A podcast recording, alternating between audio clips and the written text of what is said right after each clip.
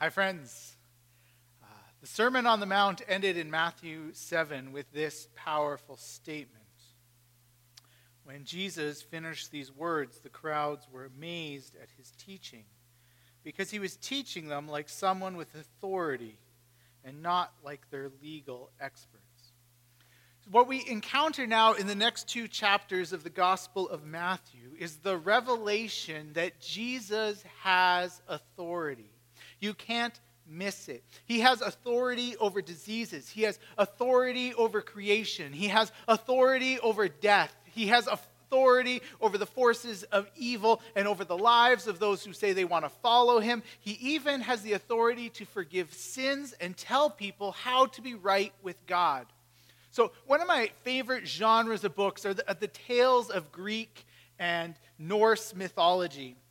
I love uh, Roger Lancelyn Green. He was a friend of C.S. Lewis and of J.R.R. Tolkien, and he wrote some books that tell the tales of Zeus and Poseidon, of Thor and Loki. They are fascinating stories of how people viewed their gods and the character of their gods. One of the themes that comes through in those books is that the gods are fickle. They are selfish. They care very little for humanity or people. In fact, if you consider the broader ancient Near East worldview of Jesus, we see that the, there's a theme that the gods are malevolent. They are not to be trusted. They might send a plague to crush or punish people. These gods use their power and authority for their own selfish will, pleasure, or desires. As Anabaptist Christians, since the 1500s, one of our core distinctives is that we read the Bible through the lens of Jesus. That Jesus is the fullest revelation of who God is, what God is like, and the heart of God. Jesus is the revelation of the heart of God.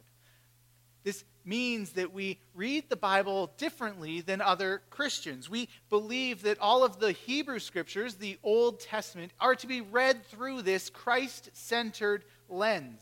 As one pastor has said it, there has never been a time when God was not like Jesus. We haven't always known that, but now we do. And so, any passage that we read in which we counter a revelation of God that, that doesn't seem to line up with the light of who God is revealed in Jesus, we say must be reinterpreted in light of the revelation of God in Christ. God with us, Jesus. So, here in Matthew 8 and 9, one of the things that we notice is that Jesus always always uses his power and authority for healing and restoration. There is not a single account in any of the Gospels where God in Jesus uses his power or authority to benefit himself or punish anyone. When Jesus was tempted back in Matthew 4 to protect himself or feed himself, Jesus refused. Jesus never sends a storm to punish people, but he calms the storm. Jesus never uses his power to make someone sick or punish their bodies for offending him or for sinning. Instead, Jesus uses his power and authority only in ways that are consistent with his mercy and compassion. Friends, this is so unlike any authority or power that we have ever seen before. And this is what God is like. This is our clearest picture of how God relates to the world. And I, I, think we need a new word because this word authority or power, it's so different than what we know when we consider power or authority. Instead, it is incredibly compassionate, it is loving, it is healing, it is not self seeking or punishing or retributive at all. More than anything, what I want us to see in these next two chapters, Matthew 8 and 9, is the way that God's mercy and compassion are put on display for us. And so I want to read just a couple vignettes from Matthew verses uh, 8 or chapters 8 to 9, starting with verse 1. It begins like this And now, when Jesus had come down from the mountain, a large crowd followed him. A man with skin disease came and kneeled before him and said, Lord, if you want, you can make me clean. Jesus reached out his hand and he touched him. saying, I do want to become clean. And instantly his skin disease was cleansed. Let's skip to Matthew 8 16. Here it says, That evening people, came, people brought to Jesus many who were demon possessed, and he threw the spirits out with just a word. He healed everyone who was sick. This happens so that what Isaiah the prophet said would be fulfilled. He is the one who took our illness and carried away our diseases. Matthew, uh, a little bit later, then, Jesus is encounters these. Oh man, I deleted my reference. Oh yes, Matthew chapter nine now. Jesus, people bring uh, a paralyzed man lying on a cot to Jesus. He saw their faith, and when he, he said to the man who was paralyzed, Be encouraged, my child, your sins are forgiven. And some of the legal experts said among themselves, This man is insulting God.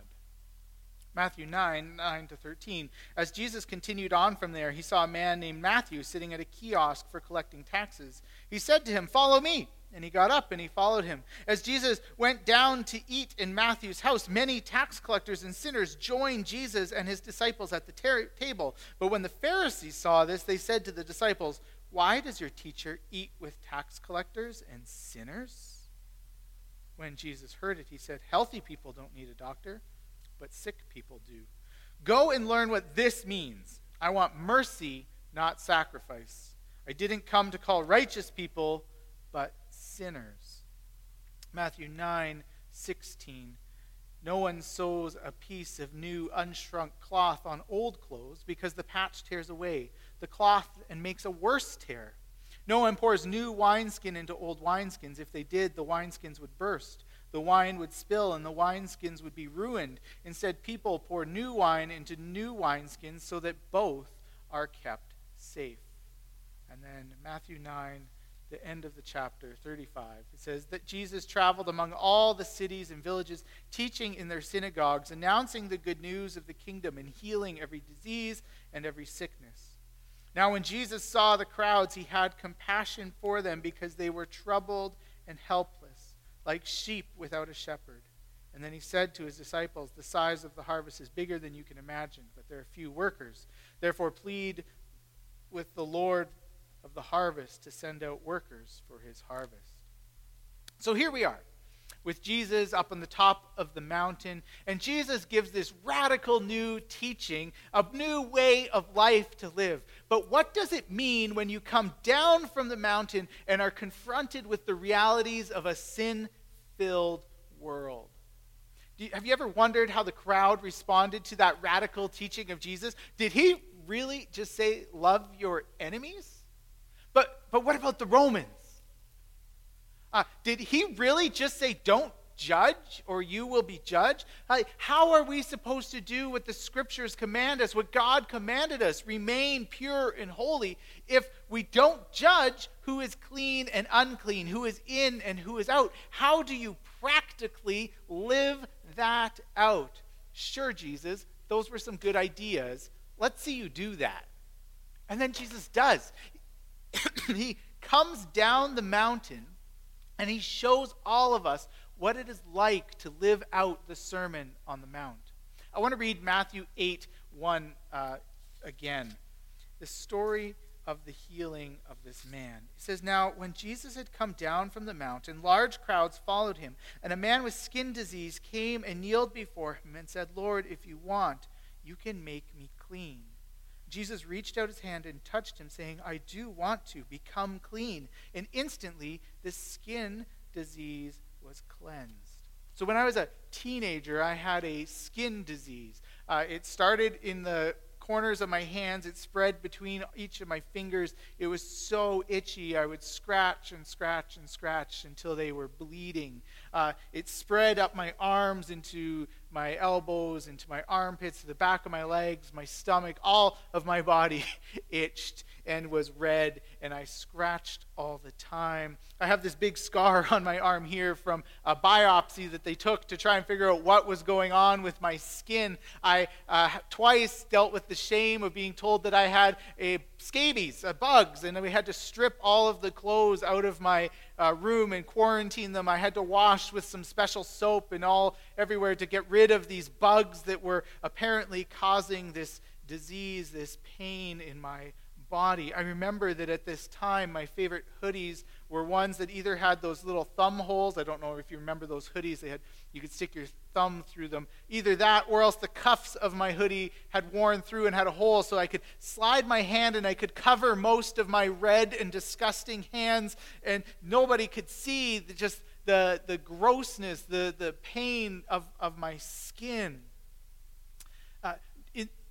we all want to hide our skin, our, our, disfigurements, the things that, that are, are hard to look at. We want to cover them up. We don't want our friends and people to see these things. We hide our disfigurements when there's something wrong with us. So, in the ancient world, before modern medicine and science to explain these things, hygiene and separation were the two crucial ways of maintaining both spiritual and physical health the leper, the one with skin disease, would be forced not to hide their skin disfigurement, but actually to show them, to reveal them to everyone around them so that people would see that this person is impure, unclean, defiled. So Leviticus 13 says that anyone with a skin disease must wear torn clothes, dishevel their hair, cover their upper lip, and shout, unclean, unclean. The leper was both unclean physically, but also spiritually. The common belief was that the skin disease was a judgment from God and that the sinner was contagious, ritually and physically. People would not touch them, they would not go near them because they didn't want to tarnish their own holiness. They didn't want to be excluded from going to the religious gatherings, to the temple to worship. They wanted to remain clean because sin and unholiness were contagious. Sinners were contagious, they could infect your holiness. Of course, the one with skin disease doesn't get that option. They couldn't be part of the corporate worship of God.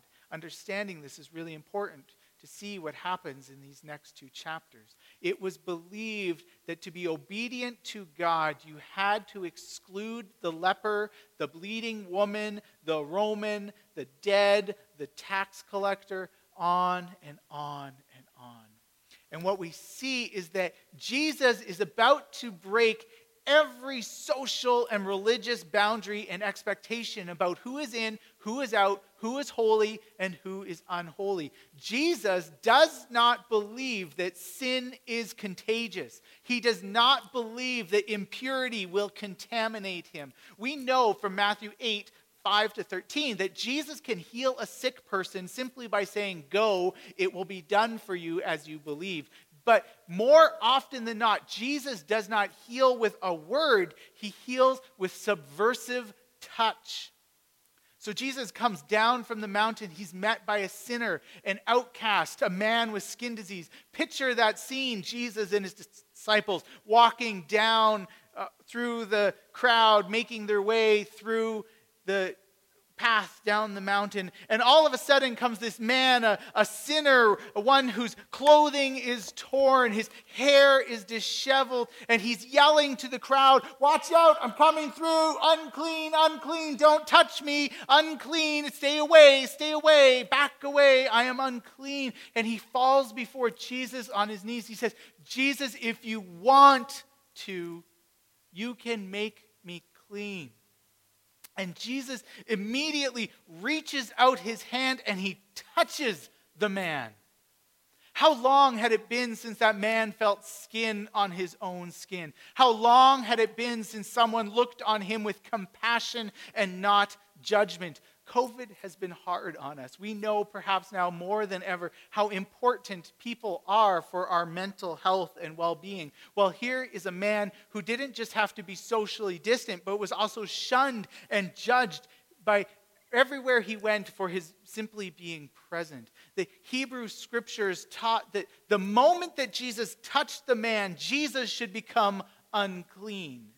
But instead, Jesus subverts it. He touches the man, and it is purity and cleanliness and holiness and goodness of God that passes through Jesus and makes this man clean and pure. Let me suggest to you that Jesus is re- radically redefining what holiness means.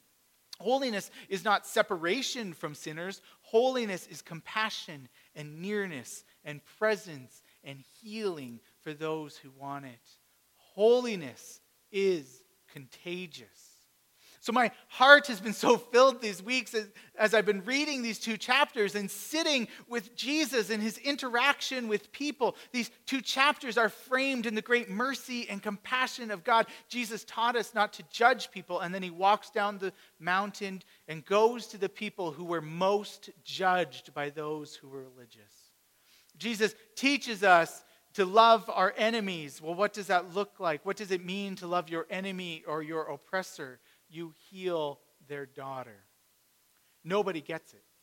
The legal experts say this man is insulting God. The Pharisees are upset that Jesus eats with sinners. John the Baptist's disciples come and they are confused and shocked by Jesus and his behavior. Those who see themselves as righteous or religious are getting more and more angry with Jesus because doesn't Jesus know that the Bible teaches sin is contagious and you can't go near those people?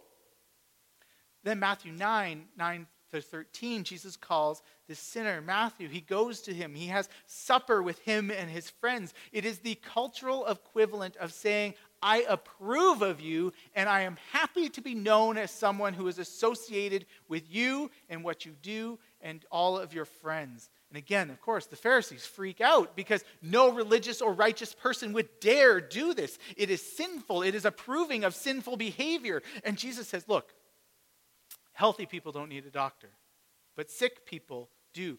Go and learn what this means. I want mercy, not sacrifice. I did not come to call the righteous, but sinners.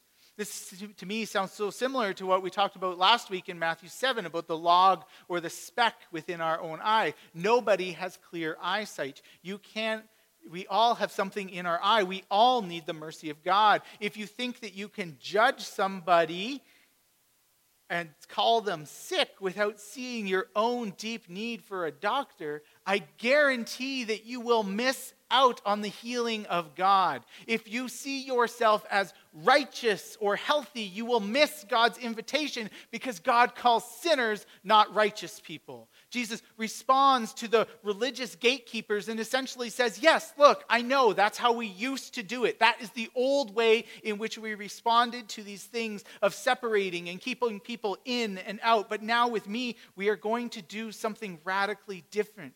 Radically different, but not radically new. That's why Jesus quotes Hosea. Hosea predicted the day in which we would be people of mercy, not sacrifice.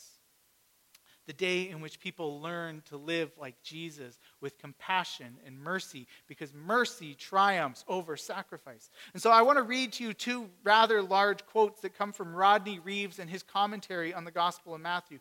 And this is what he says he, as he talks about the new wineskin passage. He says, Besides, to go back to the old ways of repentance would be like sewing a new patch on an old piece of clothing or trying to put new wine in an old container.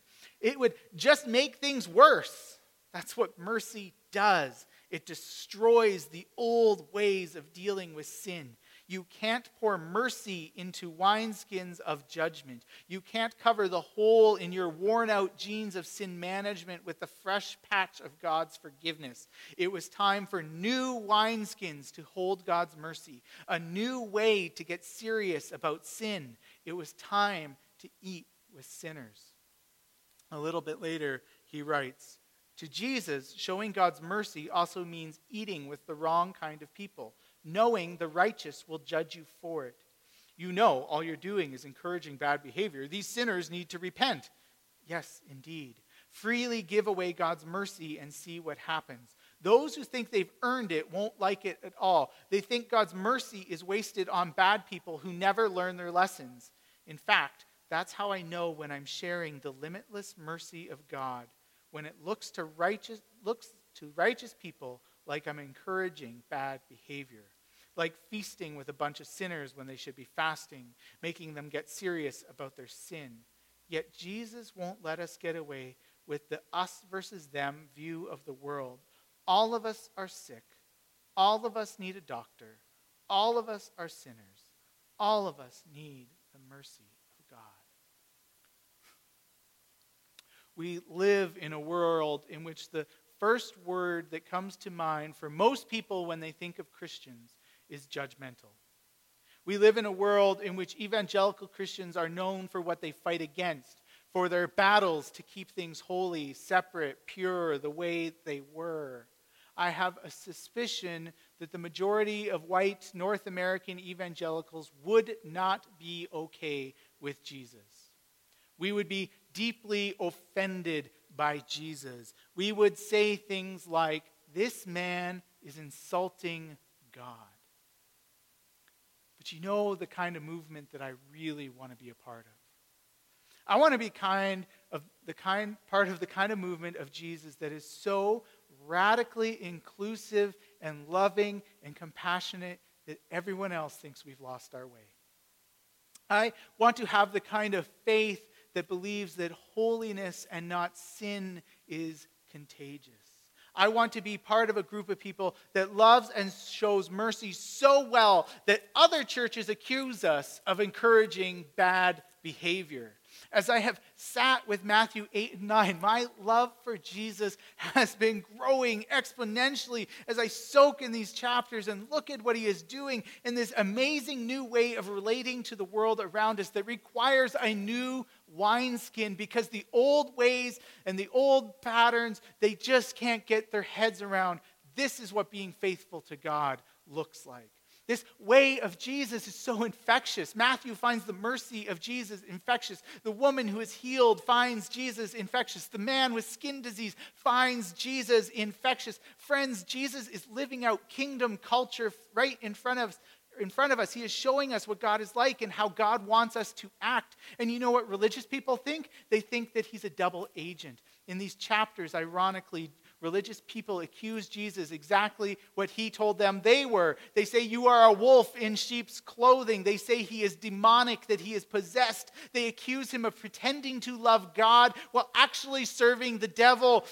And that kind of accusation should help us understand the level of mercy and boundary crossing that Jesus is living out for us. If your mercy, if my mercy, if our mercy does not offend righteous people, we need to turn the level of mercy up even more and show even more mercy. Evangelical Christianity has been fighting for exclusionary holiness for almost 100 years. And all that fighting has done is exactly what all fighting does it has created an us versus them where it was never meant to be and was never allowed to be. We are all sinners in need of God's mercy. I wonder if this pandemic is not a good time for us to hit reset on how we act and live as a church. It's time for some new wineskins. Friends, I think it's time for us to try something new. I hear Jesus inviting us to leave our self appointed role as gatekeepers of who is in and who is out, who is holy and who is unholy, to, to leave who is a sinner and who isn't to the God who sees clearly, to leave behind the purity policing to Jesus. And instead, what if we tried new wineskins, one in which we pour mercy instead of judgment. Instead of teaching people about sin management, we bask in the forgiveness of God and invite others to do the same. What if instead, instead of guarding against the infection of sin, we got serious about sin by eating with sinners and believe that Jesus and holiness are really, really contagious? That Jesus, God with us, is infectious Peter, as he wrote to the church that he pastored, he wrote, The end of the world is coming soon. Therefore, be earnest and disciplined in your prayers. And most important of all, continue to show deep love for each other. For love, mercy, covers over a multitude of sins. Most important of all, show deep love for each other. Not each other, just you and me, the ins, not the outs, but all of us in need of the mercy of God. Show deep love for all, for love covers over a multitude of sins. Let that be true.